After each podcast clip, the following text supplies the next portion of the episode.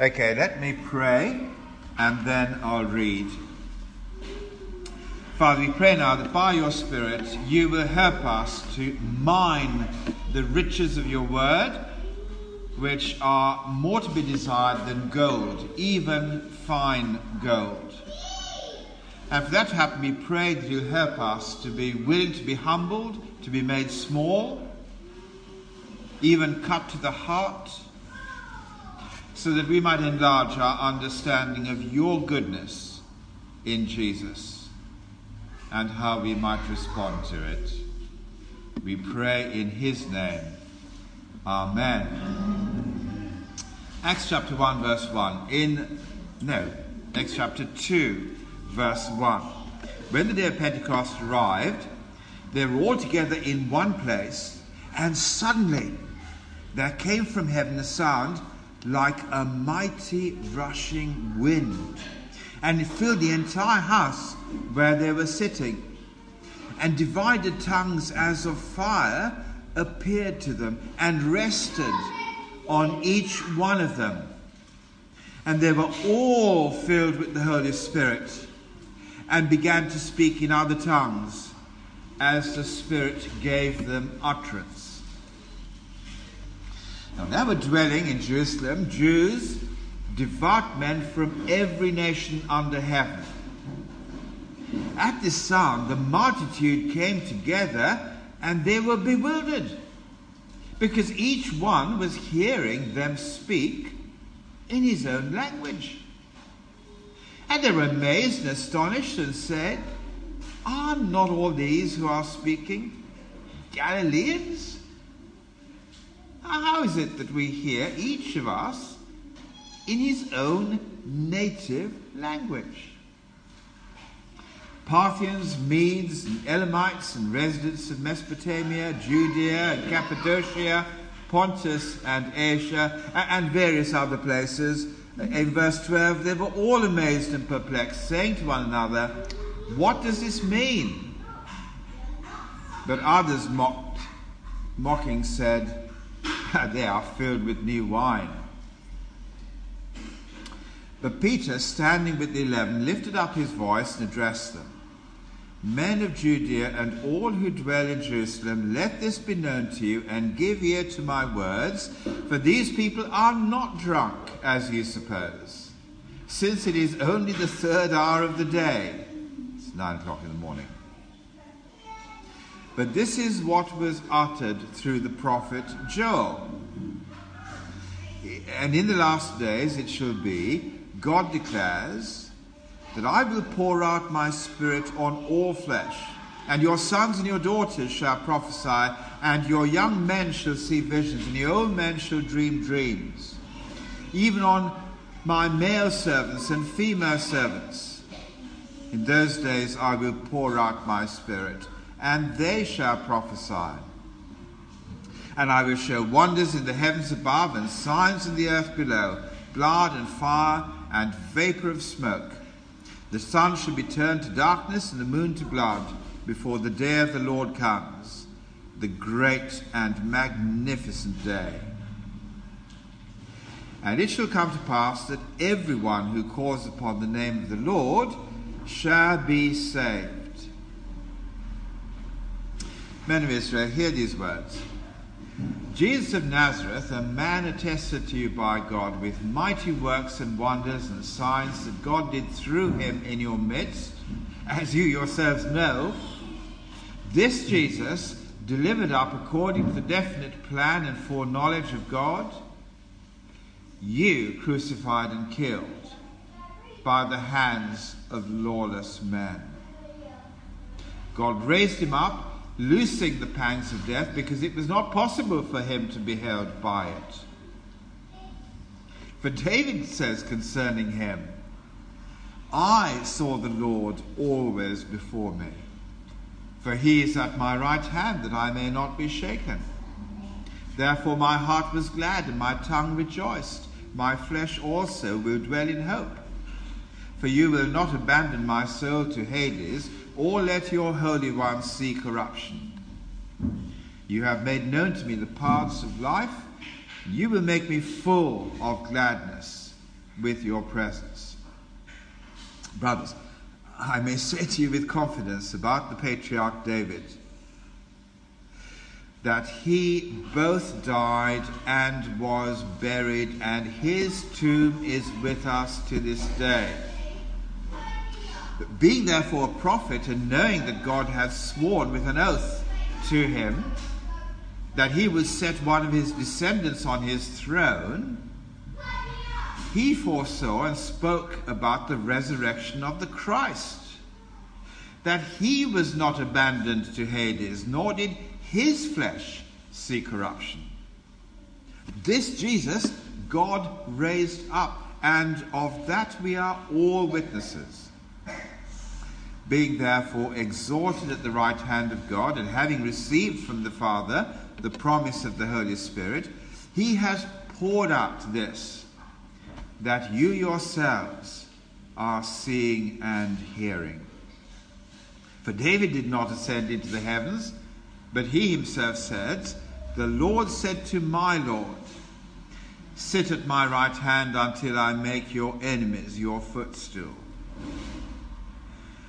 Let all the house of Israel therefore know for certain that God has made him both Lord and Christ. This Jesus whom you crucified. Now, when they heard this, they were cut to the heart and said to Peter and the rest of the apostles, Brothers, what shall we do? And Peter said to them, Repent and be baptized, every one of you, in the name of Jesus Christ, for the forgiveness of your sins, and you will receive the gift of the Holy Spirit. For the promise is for you and for your children and for all who are far off, everyone whom the Lord our God calls to himself. And with many other words he bore witness and continued to exhort them, saying, Save yourselves from this crooked generation. So those who received his word were baptized, and there were added that day about 3,000 souls and they devoted themselves to the apostles' teaching and the fellowship, to the breaking of bread and the prayers, and all came upon every soul. And many wonders and signs were being done through the apostles. And all who, were, who believed were together and had all things in common. And they were selling their possessions and belongings and distributing the proceeds, proceeds to all as any had need. And day by day, attending the temple together and breaking bread in their homes, they received their food with glad and generous hearts, praising God and having favor with all the people. And the Lord added to their number day by day those who were being saved.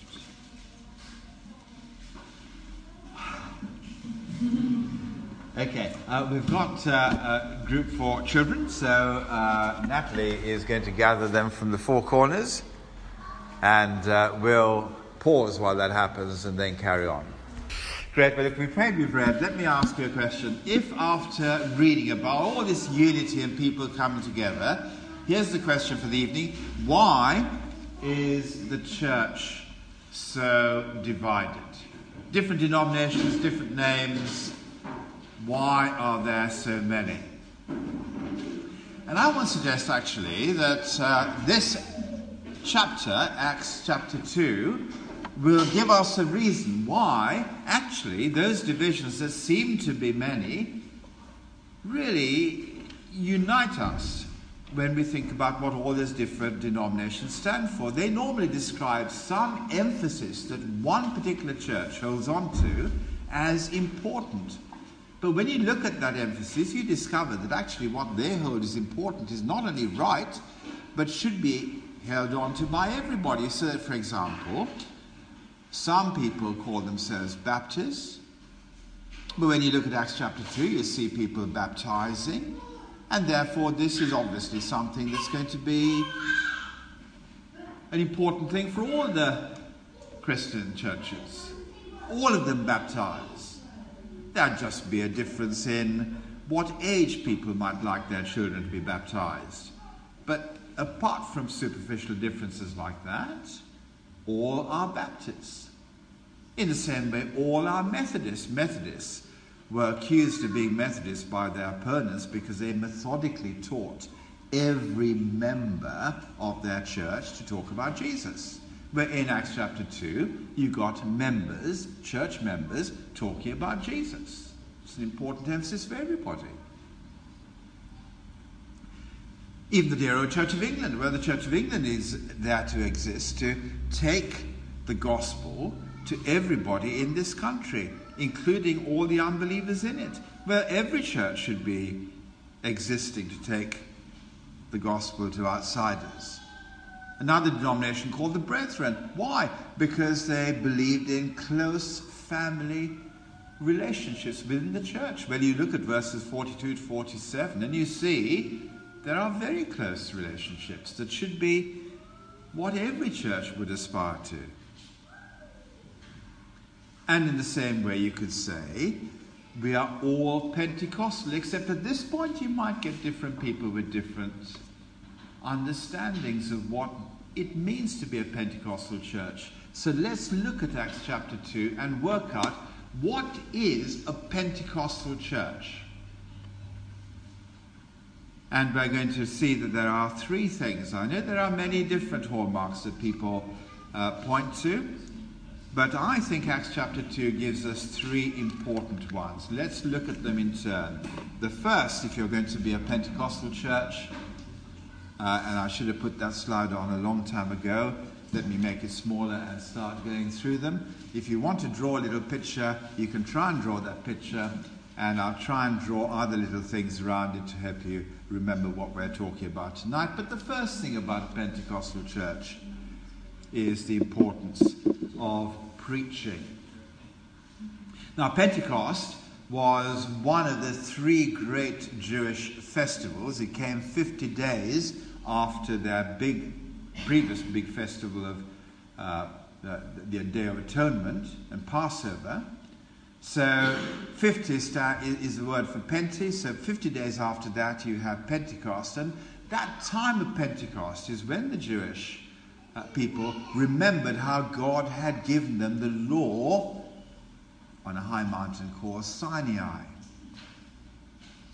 And what you find in the day of Pentecost is you get the sound of wind and you get fire, and both those things were features when the law was given on Mount Sinai. But the big thing about the Mount Sinai experience is that God gave them the Ten Commandments. In other words, He gave them His word. And when you look at the Feast of Pentecost and what was said, if you count up all the verses, the bulk of them, verses 14 to 36, are given to God's Word as Peter explains it. So, a Pentecostal church is not primarily known for its worship or its singing. As far as we know, on the day of Pentecost, there wasn't a song sung. It simply depends on whether someone explains the Bible or not. That's the, the one essential. The rest is optional extra. And I think there are three features of good Bible teaching that you see in Peter's sermon. The first of which is that it simply explains what the Bible says.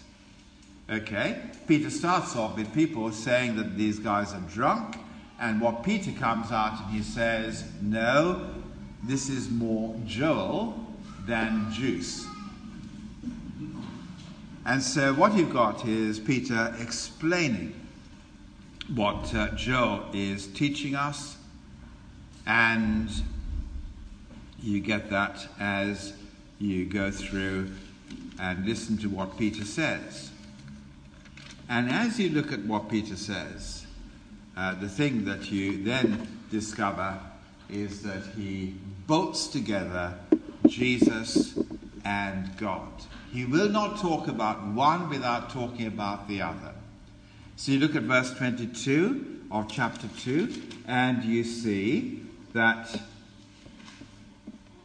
uh, in your Bible, uh, you will find that Jesus is attested by God with mighty words. God saying, I am an entirely witness person. I will do my miracles through him. He is attested by God. His death is purposed by God in verse 23. And his resurrection has been accomplished by God in verse 24. God raised him up. And you won't talk about God without mentioning the name Jesus. And that is something that we really need to understand. If you hear people talking about God but not mentioning Jesus, they are not talking about the God of the Bible. And when you boat together God and Jesus, then what you are doing is boating together God and Jesus, not just in the New Testament. If they are both together, they are always both together and have been both together in the Old Testament. So, therefore, to talk about the God of the Old Testament without talking about Jesus in the Old Testament, you've got the Bible wrong. Good preaching will always hold God and Jesus closely together as one. Second thing about good teaching it will humble people. It will bring you down to size. It will make you small. That happens, doesn't it? In uh, Acts chapter 2. Look, here are people who, if you look at verse 5 at the top of page 910, are devout men. Okay? For crying out loud, they are here for a religious feast. You can't do all do the right things more than they are doing. And yet, Peter tells them in verse 36 let all the house of Israel know you crucified Jesus. And it's fascinating that he should say that because it wasn't them who physically, directly held him and put him on the cross. But they were part of a group of people who at that time did not recognize Jesus for God, for who he is. They did not treat him in that way. And therefore, by dismissing him as important, they are in the same boat as the people who were directly responsible for his death.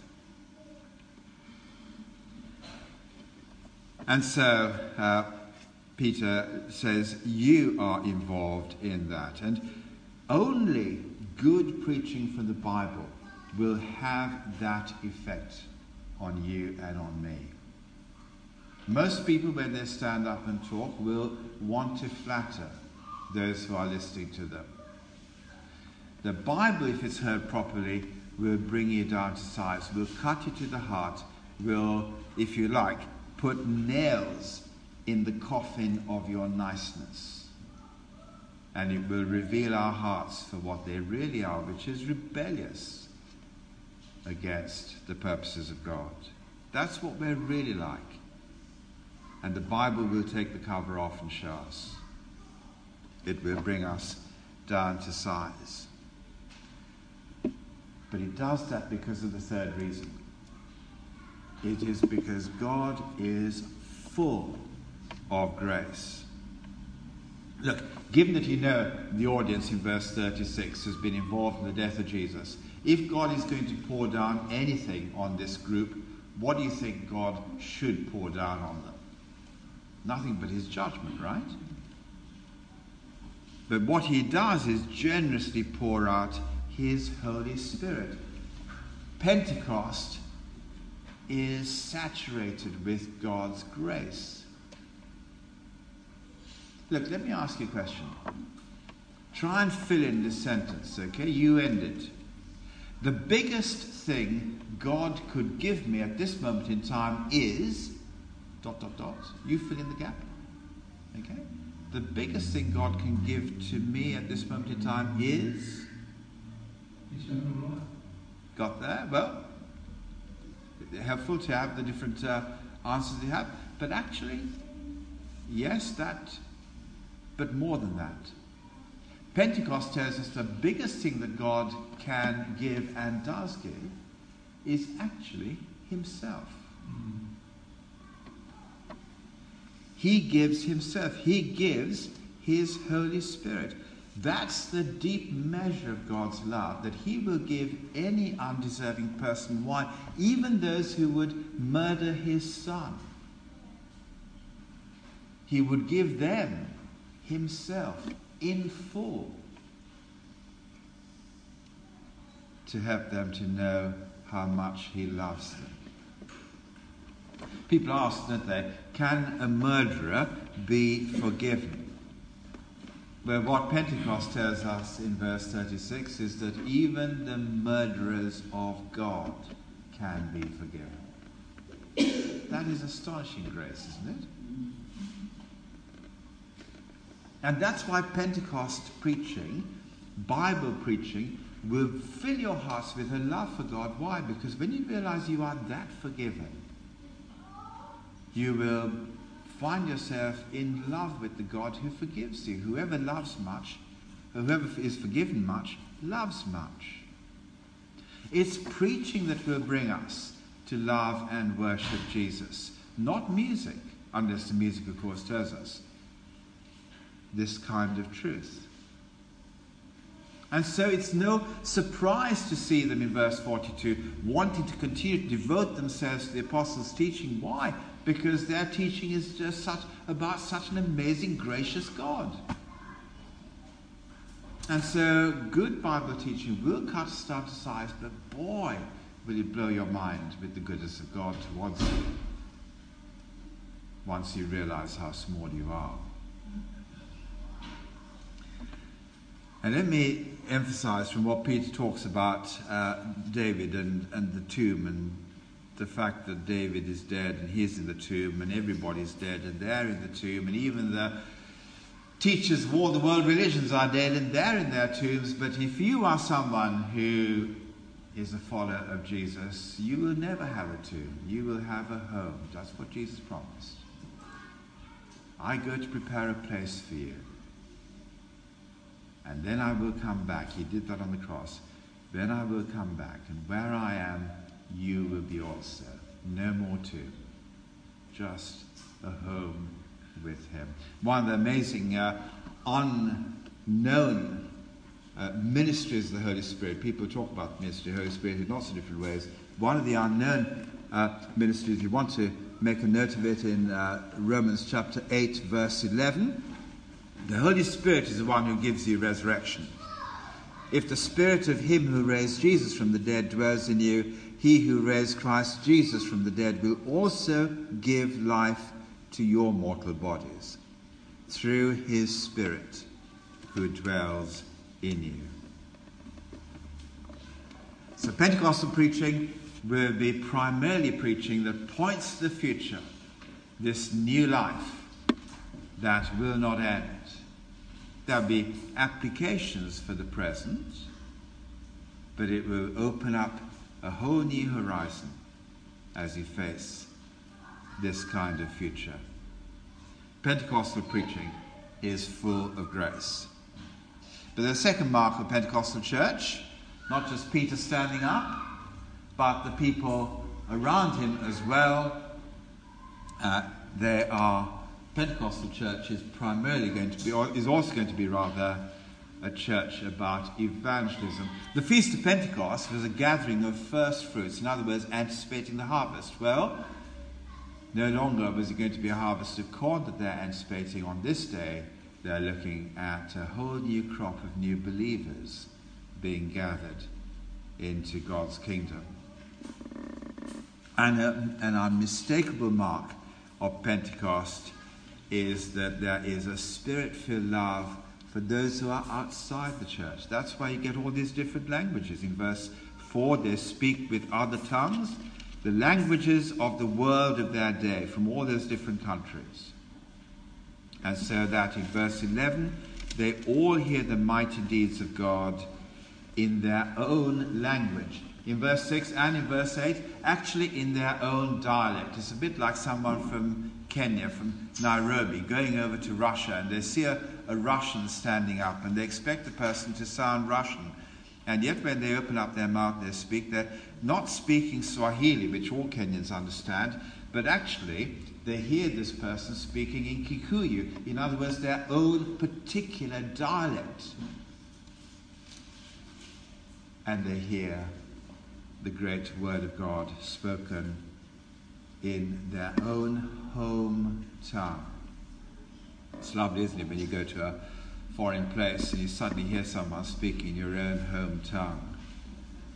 And you say, actually, uh, this word is for me, I can understand it. Well, that's what it was like on the day of Pentecost as well. Now, you compare that with Islam, where you've got to really properly understand Arabic to be able to get to grips with that or Judaism, where you need to understand Hebrew to really uh, go deeply into that, or uh, Hinduism, where some purists say you've got to understand and learn Sanskrit to be properly uh, getting uh, uh, out of uh, a meaning out of that.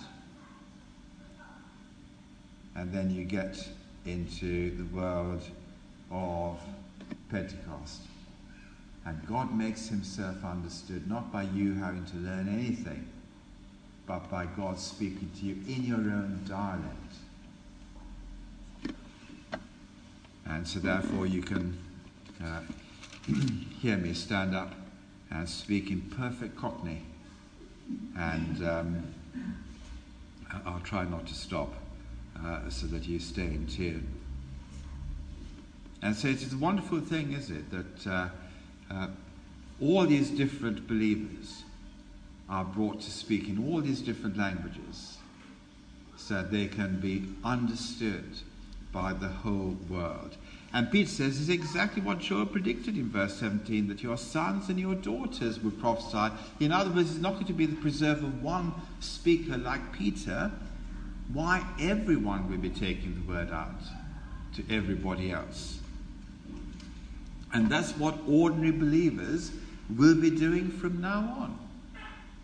And you see it actually working in practice if you just flick on, keep a finger in Acts chapter 2, but flick on to Acts chapter 8. Uh, remember, in Acts chapter 1, they were told that they had to leave Jerusalem and Judea and go to Samaria. But let me tell you, it takes eight chapters before they go. But what makes them go in chapter 8 is that the heat is so hot that there's a day of great persecution in Acts chapter 8, verse 1. And so therefore they were scattered. They had to leave. It wasn't safe to stay. And what did they do in verse 4? Those who were scattered went about preaching the word. Now you don't have the apostles standing on their hind legs talking. Now you have ordinary people going out and explaining the great works of God the way they did on the day of Pentecost. So you might say, well, if the early church was rather wilting at the thought of being told to leave Jerusalem and Judea and go to Samaria and go to the ends of the earth, how on earth were they going to do that? Pentecost is the answer. God raised up an army of people who can go out and communicate to everyone everywhere. And every time you see ordinary Christians doing this, as you saw on the streets of Dagenham in Darcy Gardens this afternoon, as this church went out and started meeting people in their homes, what you were looking at was God keeping his promise. He said this would happen. That the ordinary folk would be going out and speaking out Jesus in that way. And therefore, I think it is actually important for us to go away from this little phrase you sometimes hear in churches about every member ministry. Uh, the difficulty with that is that it can lead us to think that we've got to somehow find a different job in the church for different people to do. So that every member has a part to play in the organization. But no, that's actually not what the Bible teaches. The Bible teaches every member evangelism. That's what it means to be a prophet, not a person who serves the tea and the coffee and the putting out of chairs and things like that. Every member evangelism is to go out And every spirit filled believer has a love for those who are not Christians in order to bring them in. It's interesting, we've got Sarah here. Now, Sarah, I think, uh, went into uh, church for the first time because just an ordinary um, uh, believer Diane uh, came to her and became her friend and said, Look, you ought to think about this. It's just how ordinary, that's how the gospel works, isn't it? I mean, if we're looking at Dagenham, how do we win Dagenham? Do you expect one or two professional clergy like me to do it? How's it going to happen? I don't know the people who are living in your house with you. You do. And if you're a Christian, well, the Spirit tells you that's your work. And God gives you the gift to do it. So, uh, Pentecostal church, big on teaching, preaching, big on evangelism. And lastly, big on love. I suppose you could say actually that the Holy Spirit in the day of Pentecost brings love, love, love. Love for God through the apostles' teaching, love for outsiders through a desire to reach them, and a love for people who are within your Christian family in a wonderful, miraculous way so that this amazing close congregational life follows in verses 42 to 47. I want to say that this relationship, this depth of relationship, is nothing short of miraculous because if you look in verse 43, there is a tangible sense of God being around, and awe came upon every soul at the miracles that God was doing. Now, when it comes to the actual miracles of healing and so on, it is important to see what verse 43 tells us that it is done through the apostles. Okay? Not everybody is going around doing the healing and the miracles. But the miracle that you see in the ordinary church and the experience of ordinary people is the miracle of people, people deeply caring for each other. And you know something unique is taking place when anyone puts a person, another person, in front of their possessions. In uh, chapter 1, we saw how uh, the person who betrayed Jesus, Judas, bought a field. But here, you see they are selling their fields. And it is a wonderful reversal of the divisions that you get in the world. So that you remember at one point in the Old Testament there was a massive uh, division that went on after they tried to build the Tower of Babel. They were trying to build a tower that reached up to God, and God stopped them building the tower and divided them. He did that for their own protection. It was a great kindness of God to stop them being proud and to think that they could get to Him through their own effort. And what He did was He scattered them. And so, therefore, you have a number of uh, divisions in the human family now. But on day of Pentecost, you get finally a new society. Babel is reversed. There are now people speaking the same language and coming together in wonderful new love and unity that they never had since the day of Babel itself. And so, what is supernatural about a Pentecostal church is not the presence of miracles. As you read on through Acts, you see that actually most of the miracles are not even done by the apostles. They're mainly done by Peter and by Paul. Those are the only two apostles to get a mention with the miracles in Acts, for the most part. But what we are seeing is that the miracles we look at today, the miracles that turned heads in that day and got all people holding them in awe, uh, having favor with all people, is the new life that they enjoyed with each other. That was so miraculous. The rest of society longed for it and then flocked to it at the end of verse 47. The Lord added to their number day by day those who were being saved. It's amazing closeness.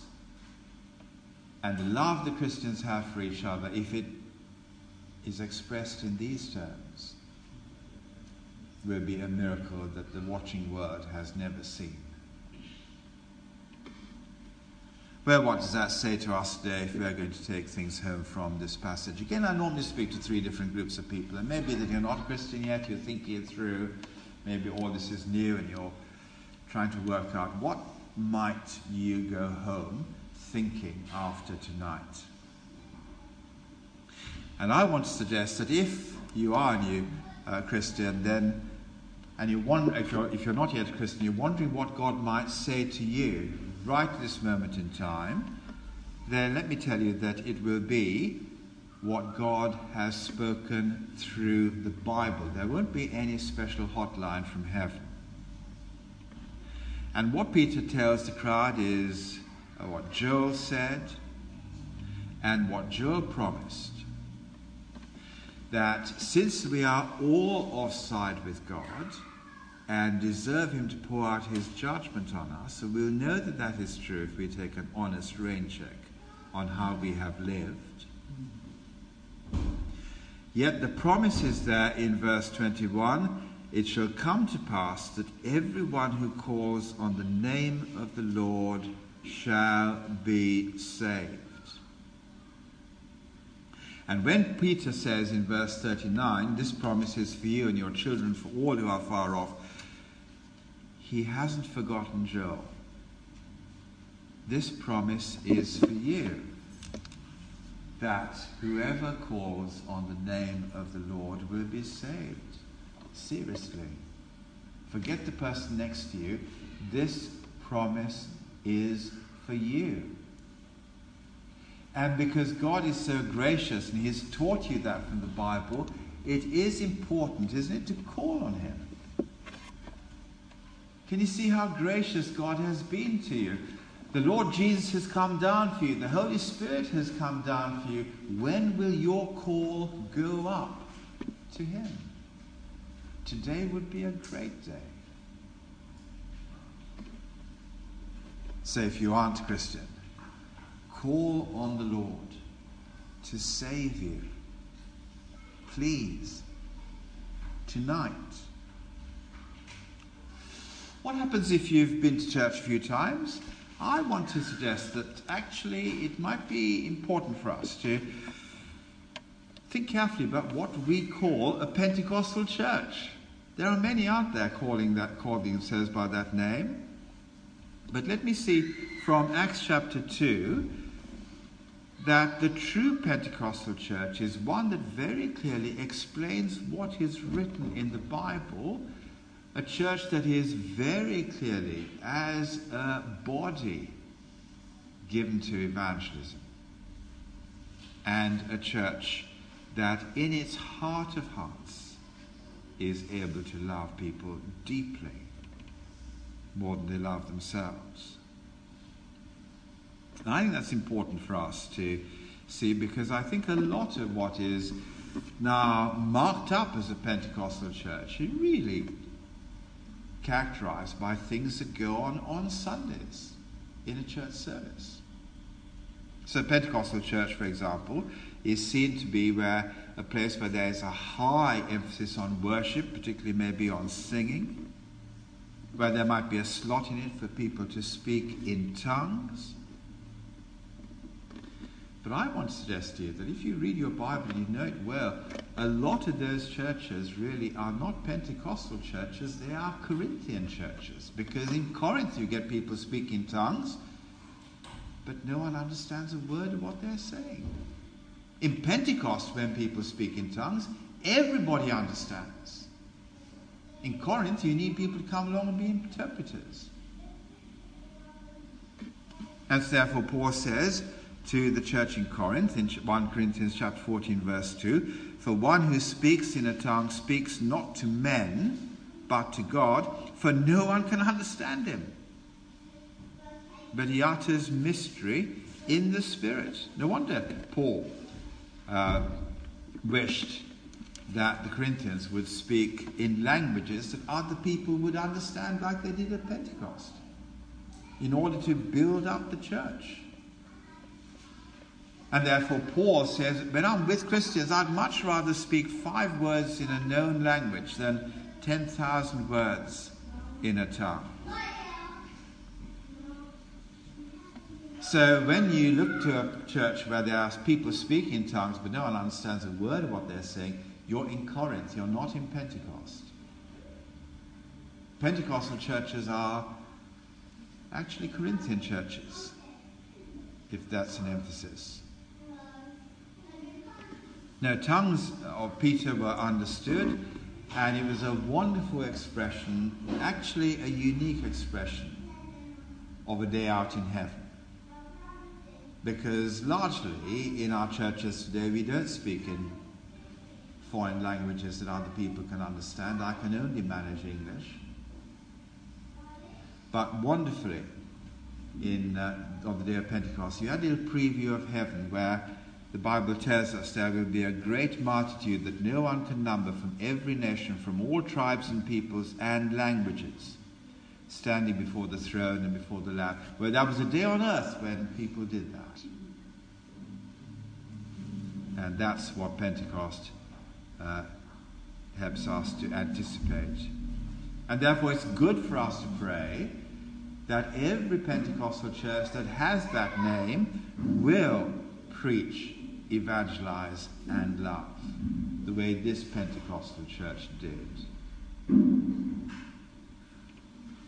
And if you are a real believer, well, I want to suggest it's helpful for us to pray that God will grow those three loves in us. That God will grow uh, greater love for Himself through the teaching of Scripture. God will grow a wider love for outsiders in our hearts through our work at evangelism. And the God will grow a deeper love for each other in our hospitality and in our giving. I want to suggest that we ought to make this our prayer for Becontree Church so that in the goodness of God, He can keep doing what He did at the end of that chapter, which is to keep adding to their number day by day those who are being saved. It's a wonderful thing if God would do that work in our little church and we pray that He will. Let's have a moment where we uh, pray together, perhaps personally, quietly, silently.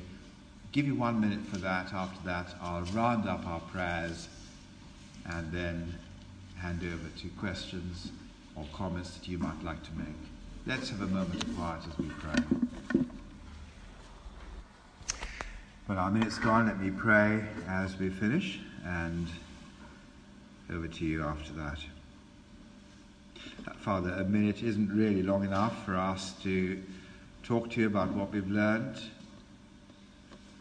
So please keep us praying so that by your Spirit we will live out a new love of heaven in our lives, that our heavenly love might uh, grow with an understanding of you because of the Bible. That our heavenly love for outsiders will widen because you give us opportunities to talk about the great things you have done. And that uh, a heavenly love will be found deep in our church as we serve each other and put others first. And we pray that you will help us to grow that love by giving us your Spirit, by making us a Pentecostal church. For the glory of Jesus we pray. Amen. Amen.